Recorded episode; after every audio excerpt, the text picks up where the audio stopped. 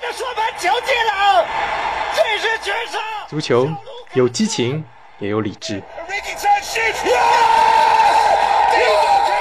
是运动，也是商业。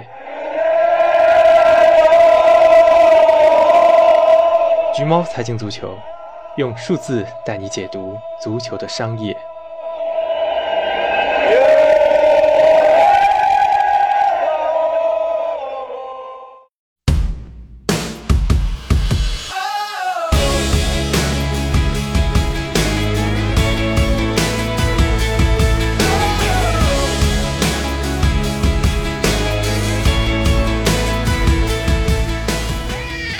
好，这里是橘猫看球。首先啊，如果本期的这个标题冒犯到了多特或者德甲的球迷，我要先道个歉。呃，毕竟有头有脸的俱乐部嘛，自家球员老是被别人拎出来卖，心里肯定感觉不舒服。我也要先声明一下，我自己是非常非常尊重多特。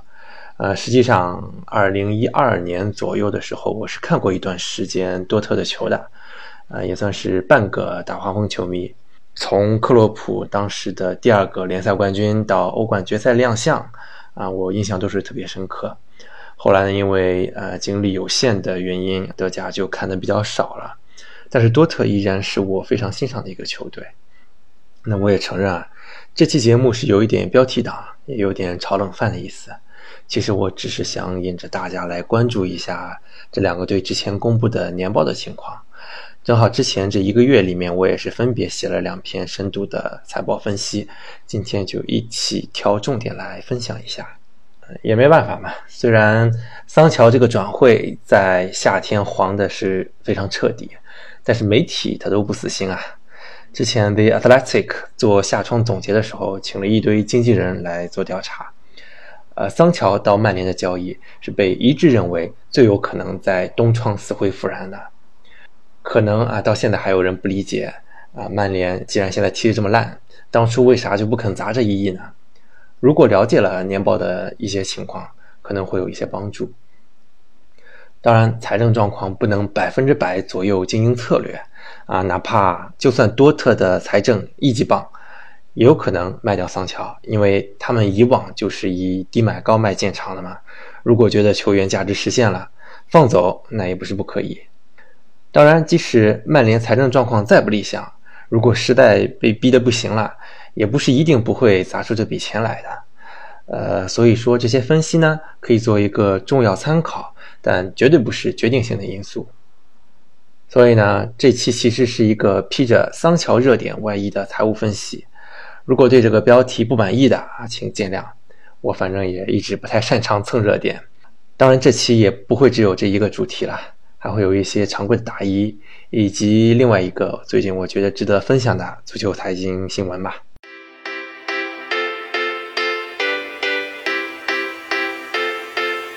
那咱就先从流量最大的曼联说起呗。呃，我在这儿尽量多说一些定性的大方向的东西啊。呃，毕竟太多数字化的东西也不太适合在播客这种平台说。啊，对细节感兴趣的朋友可以点文章链接到我公号的完整版文章里面了解。首先看到报表，正常人第一反应肯定是先瞅收入，再看利润，啊，最后再去看其他东西。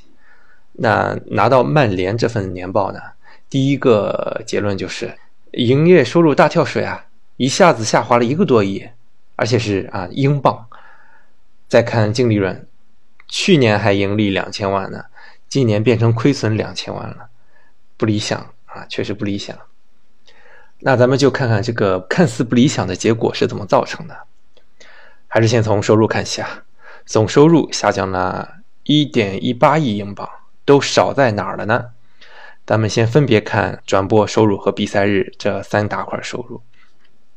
一看，好家伙，光转播收入就下降了一个亿。那最大的原因找到了。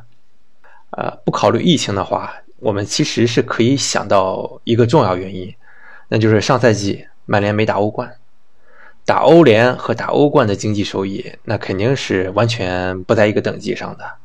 欧联你打到底拿了冠军，也就是三四千万欧元的这个水平，欧冠但凡你小组出线，七八千万欧元的奖金是不在话下。根据框算啊，上赛季曼联大约能从欧联里面分到两千五百万英镑的奖金，少的可怜啊！还记得啊，一八一九赛季曼联打进欧冠八强是多少奖金吗？当时是八千两百四十万英镑。去年年报里，曼联的管理层是预测一九二零赛季收入大概在五点六到五点八亿英镑之间。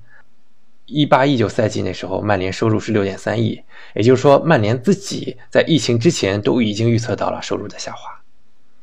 那这是不考虑疫情的话，下面再考虑一下疫情，疫情对转播收入会有什么影响呢？第一反应啊，可能是转播商退款啊，因为当初中间停赛停了很长时间，英超是要吐出来呃 BT 和 Sky 一部分转播费，分摊到曼联身上。大概是一千六百万英镑上下，但是可能还有一个重要的影响，大家都没想到，疫情导致英超联赛一九二零赛季延期结束的嘛，跨过了俱乐部年报啊，一九二零年报六月三十号这个截止时点，这是什么意思呢？是说以往赛季正常时候六月底肯定欧冠决赛都打完了，别说你联赛了，那你财年定在每年六月底。正好可以核算一整个赛季的财务数据，结果今年给延期了，到六月三十号的时候，曼联才踢了三十二场联赛，嗯，剩余的欧联淘汰赛也没开打，那相对应的收入成本肯定是没法确认的，这里其实是很大的一块变动，所以曼联一方面是从欧战方面本来就少拿了五千多万，然后联赛又少拿一两千万。再加上你仅有的这一点收入还没法全部都计入到一九二零财年，那多方面因素导致最后转播收入下滑了一个多亿。然后咱们再来看商业收入，那会惊讶的发现，商业收入竟然是增长的，虽然幅度很小，只有四百万英镑，但你想在这种形势之下啊能做到增长，那已经是挺了不起了。而且前几年曼联的商业收入其实一直原地踏步。那根源是成绩一直没有改善，好一年坏一年，好一年坏一年，感觉是遇到瓶颈了。所以今年的这个商业收入虽然增长的不算高，但是一个很好的迹象。这里面也有一点点负面因素。曼联在年报里面宣布，跟雪佛兰的这个胸前广告赞助合同延长了半年，到二零二一年底结束，原来是二零二一年中，但是赞助额没有增长，这说明什么呢？那就是说，通用集团是遇到了一些现金支付的困难，它需要多一点的时间来履行完它这个合同赞助额，这也会预示着下一份大赞助合同可能不太好谈了。不然的话，你根本不需要等雪佛兰这半年。啊，最后是比赛日收入，最后这个阶段的空场让曼联这个比赛日收入是下降了差不多五分之一。那可以预见的是。目前英政府依然是禁止球迷回归球场，那这块损失今年肯定更大，或者说你比赛日收入可能根本就不会剩下多少钱了，甚至可能一分都没有。呃，最坏的情况下，那对于曼联这样一个整个联赛比赛日收入是排第二的大俱乐部，其实应该挺肉疼的。曼联现在也很着急啊，据说计划向政府申请，让两万三千五百名球迷回归球场。先做好这个防护的准备，一旦政府开绿灯的话，那第一时间就能把球迷赢回来。只不过说现在欧洲疫情这么严重，这一天可能还会很远。那回想前面我提到的，之前预测一九二零财年收入是五点六到五点八亿，最后只实现了五亿出头，那基本可以推测出来，以上提到的所有因素，不管是财报截止日啊，还是空场比赛的影响。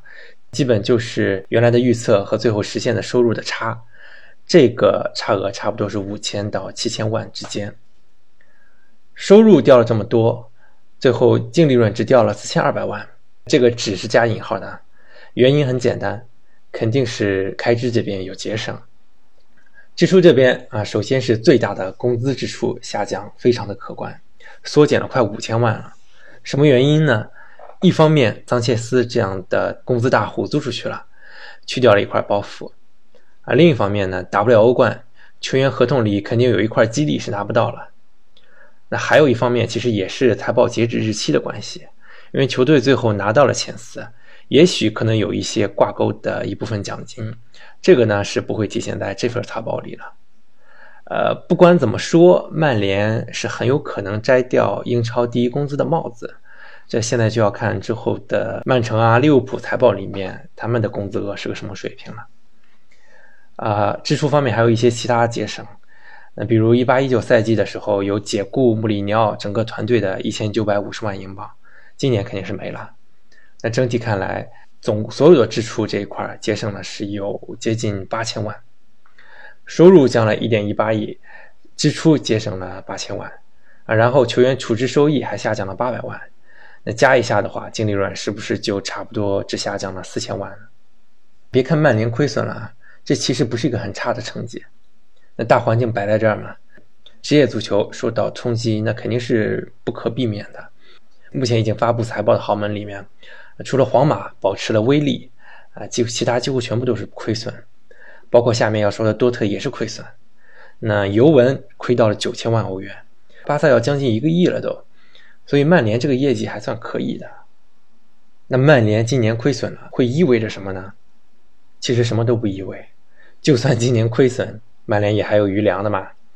啊，一九二零财年，曼联是总共分红两千九百六十万，你说厉不厉害嘛？其实吧，这事说穿了，实际就是借银行的钱分红。因为截止今年六月底，曼联的净负债。就是金融负债，比如银行借款啊、债券什么的，扣掉现金这样的金融资产，得出来的一个净额。这个净负债呢，曼联是有四点七四亿英镑，那再加上呃要付的转会费，扣掉要收到的转会费，那这个负债金额是达到了六点四四亿。啊，你欠人家六个多亿，还能心安理得的分红，这个心理素质绝对是够可以的。那债主们为什么不生气呢？嗯，一方面是曼联这些年的业绩一直都还可以，然后这俱乐部的牌子也是摆在这儿，几乎没什么赖账的可能性。那另一方面呢，曼联这些银行债务最早也要到二零二七年到期，还不着急还。那就算未来要还的时候有点困难，也可以跟银行商量延期，因为曼联一年给银行稳定贡献两千多万的利息。那银行的客户经理啊，这么好的一个稳定的客户。如果想续的话，可能高兴还来不及呢。呃，值得指出的一点啊，是曼联的现金一年之前的时候还有三个亿，那今年结束的时候就只剩下五千二百万了，这个落差其实是挺大的。这里面呢，光购买球员就付出去了二点二亿现金，还有一些客户赊账赊了八千多万，等等这些因素，这就很能解释为什么三德子咬了一整个夏天也没最后出这一亿买桑乔。因为现金这方面的压力确实有点大，球迷可能一直嚷嚷着说曼联有底蕴有余粮，确实啊，曼联这还有五千多万现金呢，啊，而且他还有一点五亿银行授信额度可以提出来啊，供周转之用。但是其实这么多年累积下来的资源都一直在消耗，总有耗完的那一天嘛。所以你如果想啊继续一掷千金来去购买巨星，那以后是要更加慎重的考虑，真的是砸一笔少一笔了。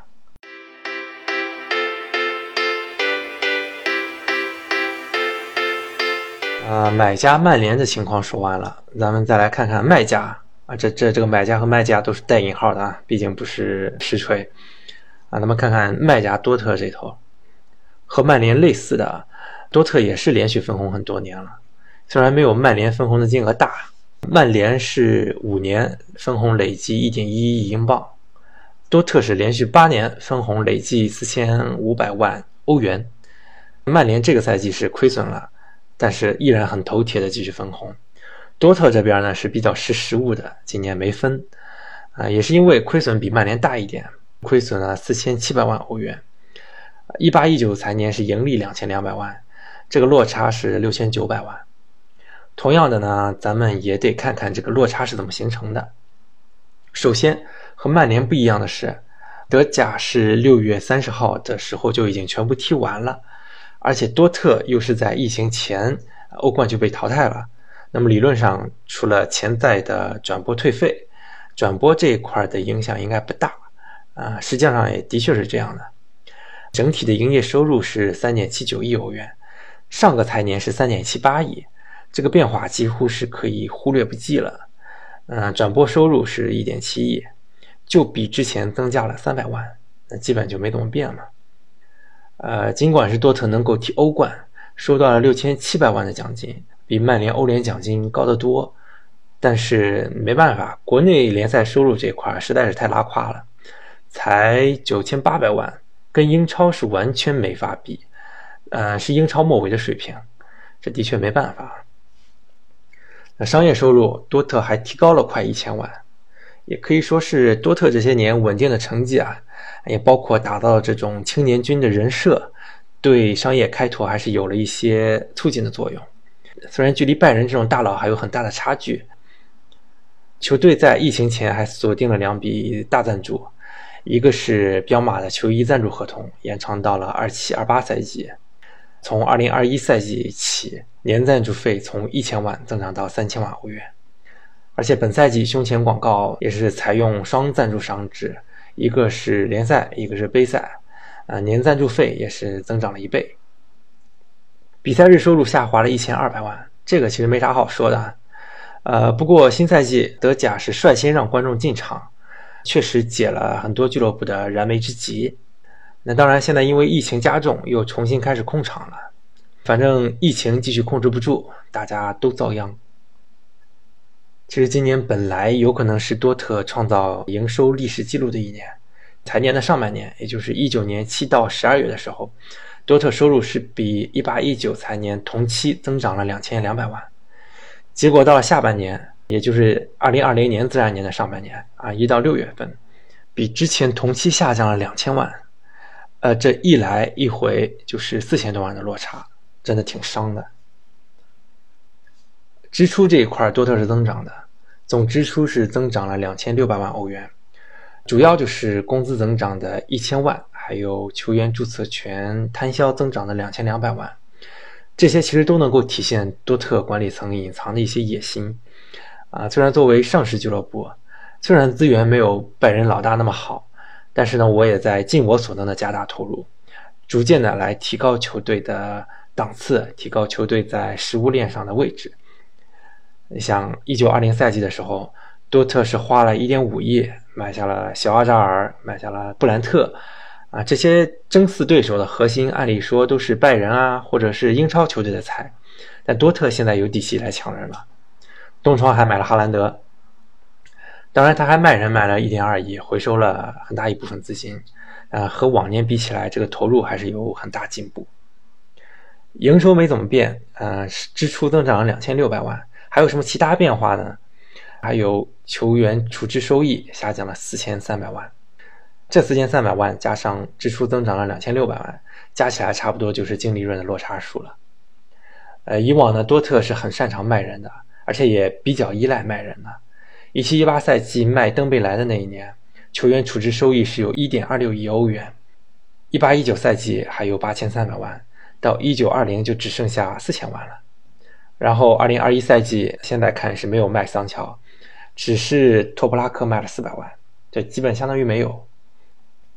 有细心的朋友可能要问了：你刚刚说转会净投入的时候，不是说卖人回收了一点二亿资金吗？怎么这里又变成了球员处置收益才四千万？这里其实牵扯到一个会计记账的问题。咱们平时卖人的收入就是说收到转会费的总和，但实际上会计记账的时候，他既处置收益，还要扣掉这些球员没摊销完的转会费，所以说金额比单纯收收到的转会费是要少很多的。多特是以往挺依赖这块收益的，去掉这块球员处置收益，每年其实都是亏损的。而像曼联啊、利物浦这样的俱乐部，正常情况下去掉转会收益其实是不亏损的，所以这是两种经营模式。呃，其实如果今年以一个接近一亿的价格卖掉桑乔的话，对于盈利或者说减少亏损是很有帮助的。多特在年报里也是预测，二零二一赛季俱乐部大概会亏七千到七千五百万欧元，甚至这个金额还打不住。那听到这儿，是不是大家都觉得多特迟早要卖桑乔屏障了？也不着急，就像咱们提曼联单赛季业绩的时候说的，一年两年的业绩其实说明不了所有问题，咱们还得看看余粮够不够。到六月底的时候，多特现金是只有三百万，跟曼联比是少的可怜。往年最多的时候其实也就五千多万的储备，但是人家净负债少啊，之前净负债都是负的，也就是说现金比借的钱还多。那今年是因为现金耗的多了，才变成了净负债的状态。即便是这样，净负债也才只有两千一百万，加上了净的应付转会费，也才只有一点一亿欧元。所以说小有小的好处，这就叫小而美。那和曼联一样，多特银行里也有可以取的借贷额度，有一点二亿左右可以供他周转使用。管理层还预计，二零二一赛季能有三千多万的经营性现金流入账，所以说在至少在短期内，多特不卖桑乔啊，也不至于运转不下去。而且德甲球队的经营一般都是比较可持续发展的，球员呢也都是比较配合俱乐部的降薪举措，而且举债也比较少，那这样的话遇到事儿才好再借钱，这个呢就叫抗风险能力强。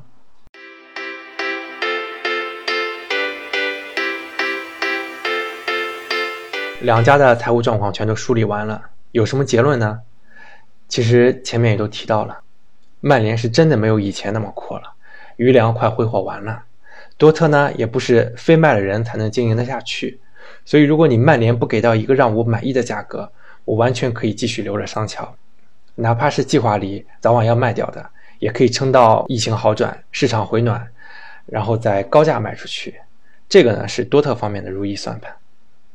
呃，也在这儿捋一捋这场肥皂剧的始末。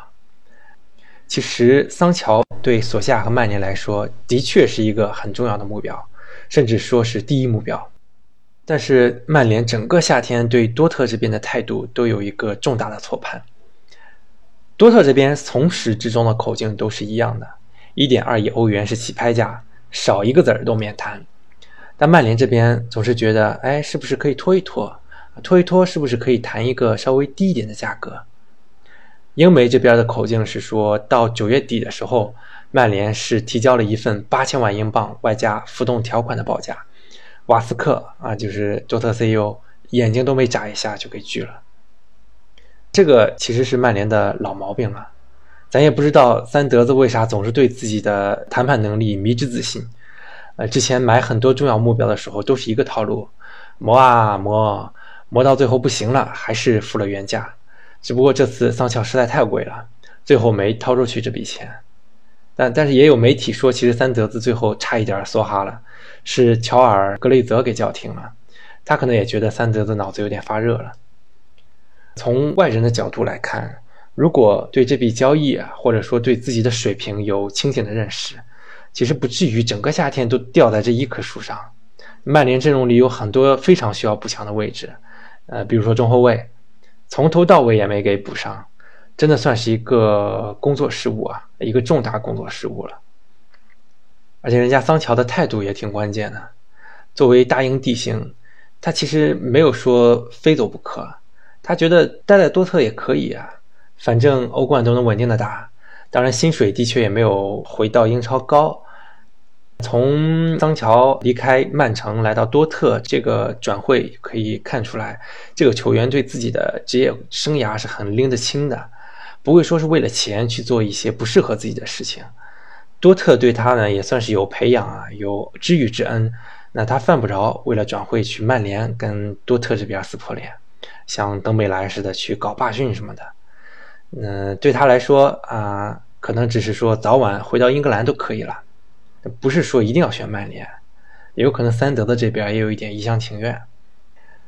大家也都看到了，曼联开局非常不顺，那咱也不排除到某个时间段，三德子真的觉得必须要孤注一掷了，最后真的把桑乔砸来了，不能排除这种可能性啊。那毕竟桑乔依然是曼联和索夏名单上的第一名。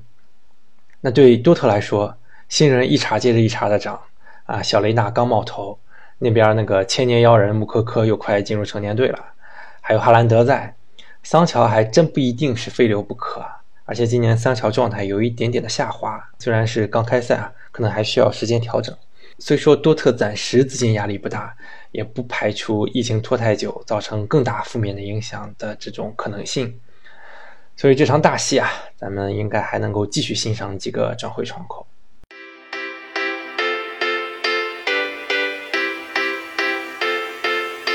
啊，在这讲一则留言啊，其实也有一段时间了，大家也都知道啊，我这节目更的不行，那毕竟就是尽量，毕竟业余做这个东西，平时还得顾着写文章，感谢大家一直的担待。这个话题呢，也是之前微博上的网友的提醒，就是在差不多一个多月前，是《华尔街日报》的报道，说有一个叫做 Red Bull 红球，不是红牛那个 Red Bull。这个红球呢，正在和利物浦的老板亨利商讨购买分威的少数股权。分威集团企业估值大概在八十亿美元，那 Red Bull 计划购买不超过百分之二十五的股份。那正好巧了，我在很早之前还真的在 The Athletic 上看到过关于这个红球的报道，印象很深啊！我又特意回去查了一下，是八月二十一号的文章。标题是斯库德摩尔加盟别恩的集团，目标购买一支英超俱乐部。光这个标题信息量就很大。谁是斯库德摩尔呢？可能老英超深度球迷会了解，这位是之前的英超联盟主席，也是评价比较高的一位主席。啊，至今很多人还都在拿新任马斯特斯来跟他比较，说完全比不上他。那谁又是比恩呢？其实比恩的全名叫 Billy Bean。就是电影《点球成金》（Moneyball） 的原型人物。Moneyball 可能很多人都知道，那源自棒球大联盟里面的一种数据分析流派。呃，核心呢就是说低买高卖，呃，只看重客观数据的这种理念。后来也是被运用到了其他运动上。这个所谓的比恩的集团正是 Red Bull。所谓 Red Bull 其实是 Red 和 Bull 的合体。啊，Red 呃指的就是 Redbird Capital 红鸟。是一家纽约的私募基金，创始人是前高盛的 banker 格里卡蒂纳尔，啊，也是在北美体育圈里有过建树啊，投资过 NFL 和 MLB，之前还试图购买 XFL，呃，这是一个 NFL 的补充联盟，老板是 WWE 的老板麦克马洪，所以大家可能就都懂了，这个 XL 其实就是夸张版、表演版的橄榄球比赛。ball 啊，球自然指的就是 money ball 了，其实就是比利宾。他其实，在欧洲足坛有很多涉足了，一直想把自己那套魔球理论嫁接到职业足球里面。之前他就参与过阿尔克马尔的青训项目，其实也曾经跟我目前供职的集团寻求过合作，呃，希望由他来操控俱乐部的技术部门。我们是没受他忽悠啊。后来他去找另外一个中国商人，波涛集团的老板李健。他们一起买了英冠的巴恩斯利，啊，后来他有没有掌握这个技术大权，我是不太清楚，呃，但反正巴恩斯利的成绩是不咋地，上赛季差点降级，是多亏了维冈竞技被罚分才勉强拿到了倒数第四，保级了。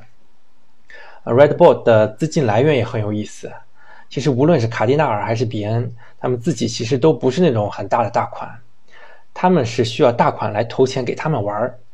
嗯，Red Bull 是做了一个 IPO，在纽交所上市，第一期就融了五点七五亿美元。可能有人就奇了怪了，这这啥都没有呢，咋就上市了？呃，美国呢有一种形式是叫做 SPAC，S-P-A-C，啊，就是 Special Purpose Acquisition Company，特殊目的的并购公司，其实就是壳公司，啊，用来募了投资人的钱去做投资的。国内看到的更多的是叫做借壳上市，其实这个 SPAC 就是造壳上市，无中生有。很巧的是啊，我去年年底的时候曾经去了解过这个玩意儿，啊，因为当时正在考虑去美国 IPO 的最快的方式。第一个非美国本土的 SPAC 就是我们研究过的这个新丰天域，它是后来收购了国内的高端私立医疗机构和睦家，就这么把资产给装进去上市了。啊，Red Bull 呢也一样。他拿了投资人的钱，他就必须在两年内投出去，不然就得返还给投资者。啊，Red Bull 其实已经在足坛有过动作了，之前是收购了法乙俱乐部图卢兹百分之八十五的股份，而且任命了前利物浦和热刺的足球总监科莫利当俱乐部主席。呃，现在我看排名是在法乙中游。呃，招来斯库德摩尔的目的就挺明显啊，就肯定瞄准的就是英超。我在前一期节目里刚好聊过欧洲足球市场中退美进的大趋势，啊，美国人觉得足球俱乐部便宜，比北美的那些 franchise 便宜多了，啊，而且受众广，正好也都处在资金危机的状况中，那现在就是入手的好机会。你们不是不会做商业吗？我们经验足啊，所以他们最近的热情是很高的。最近看到伯恩利还在跟美国商人谈判，啊，估值是两亿英镑。那他募的五个多亿美元的资金啊，买豪门是肯定不够的，因为 Big Six 啊，随便一家肯定都是十亿以上的估值。但是可以买到纽卡或者南安普敦这样的俱乐部。真没想到会有这个传闻说买分威的小股份，这让我真的是有点费解啊。按理说，你作为一个上市平台，控股一个俱乐部是更有利于讲故事的。你要是仅仅作为一个参股公司，那投资者投你其实没什么太大意义，你又做不了主，对吧？连分红什么的这些事儿都不取决于你，那投资人买这个图个啥呢？而且这个 Red Bull 的并购方向不是说是足球俱乐部吗？分威集团又不是只有利物浦这一块资产，它还有波士顿红袜，嗯，相当于是多花了一部分钱去买了一部分非目标资产，而且这钱的金额也不够啊。呃，分威是八十亿美元的估值，你买百分之二十五也得要二十亿，啊，所以还得多募十多亿欧元。那好不容易募进来了这些钱，你买了之后还是个小股东，所以说从我的角度和逻辑来看，这个传闻是不太可信的。这也一个多月过去了，没什么后续的跟进的消息。当然我也不能说死，毕竟人家都是大佬，我就是一介打工仔。人家可能有更大的一盘棋啊，是我看不出来的。比如说，可能他们想和亨利一起组建一个类似城市集团的这种网络。但是我要提醒的一点是，啊，如果真的是朝这个方向发展的，其实对于传统球迷来说不一定是一件好事儿。这个可不是石油跌，人家拿的钱都是别的投资人的，人家都是要讲回报的。那他们逐利的这个目的是会更加的纯粹。所以啊，你懂的。这个比利宾到底会不会玩足球呢？大家心里都没数。毕竟利物浦本身自己的技术部门已经做的挺好的，你要是来一个臭皮匠给弄坏了，那这这其实帮了倒忙。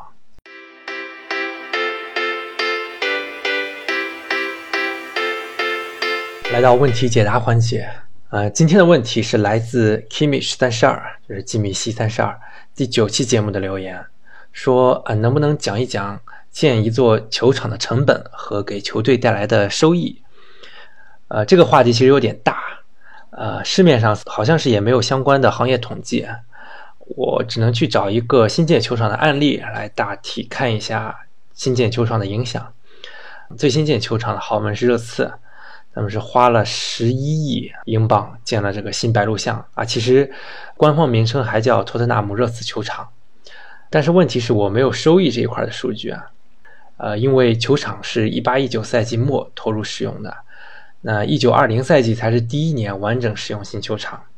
一方面呢，财报是没发布；另一方面，一九二零赛季是一个非典型的赛季，到后面都空场了，所以说即使有财报也没法作为参考。所以呢，我只能找一个其他的参照对象。后来我找的是利物浦啊，虽然利物浦不是说新建了一个球场，但至少它是做了一个很大的改造。一六一七赛季一开始的时候，呃，完成了主看台的扩建，增加了九千四百二十五个座位。那根据当年财报里固定资产转固金额看，总投资额应该是接近一点三亿英镑。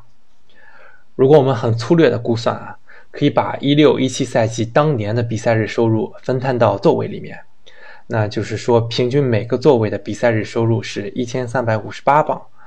乘以这个九千四百二十五个座位，就是接近一千三百万英镑。用这个来计算回报率的话，差不多是百分之九点五。当然，这是一个毛回报率的概念，因为这个是仅仅是用收入除以成本，呃，没有扣除说每一年这些座位所对应的运营成本。百分之九点五呢，意思就是说，差不多十年的时间，啊，比赛日收入的增量就能够弥补当初建造的成本了。而且之后啊，利物浦有参加欧冠什么的，单位比赛日收入肯定更高。当然，现在遇到疫情就另当别论了。呃，受疫情影响更惨的是热刺，人家刚建好新球场，一个完整赛季还没打就没收入了，压力肯定很大。那当然呢，我这只是一个很粗糙的估算，扩建球场和新建球场的情况可能也不太一样。啊，有的新建球场的投资额可能会更大，因为它还要重新选址啊，还要拆迁什么的。而且新建球场未来的收益也有可能会更大，啊，比如它还可以出售冠名权啊，新建一些其他功能区啊，来供产生收入。不是说热刺的新闻发布厅还可以当电影院吗？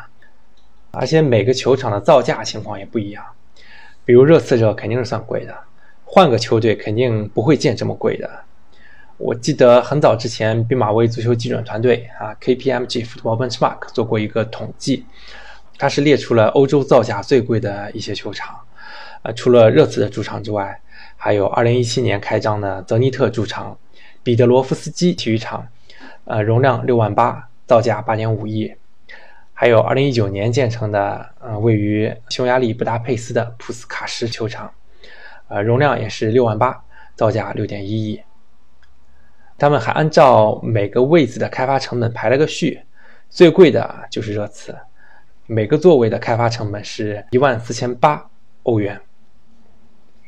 刚提到俩东欧体育场也都挺贵的，他们的单位开发成本分别是，呃一万两千五，还有八千九百欧元。啊，保单里大部分都是俄罗斯的球场，因为当时他们为了世界杯新建了一大批，而且年代越近，肯定造价越贵。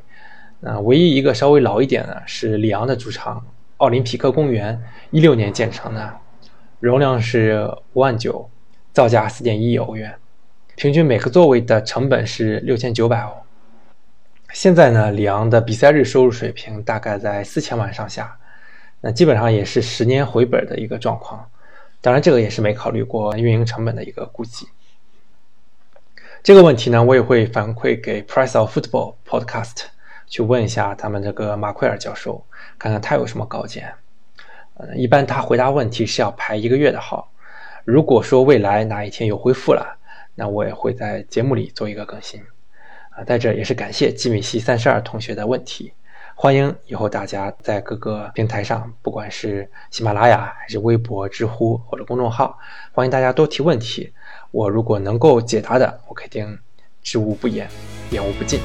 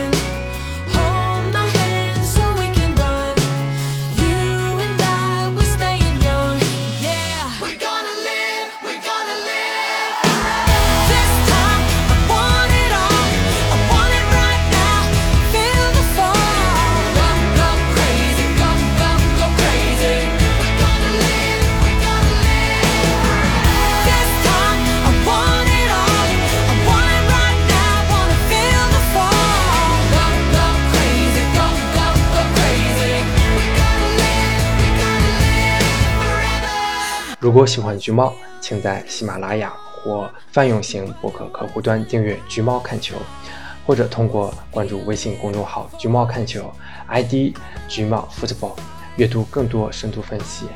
嗯，也欢迎关注“体育观察者”系列播客的其他节目“翻转体育”和 “Free Kick” 不止于足球场。我们下期再见。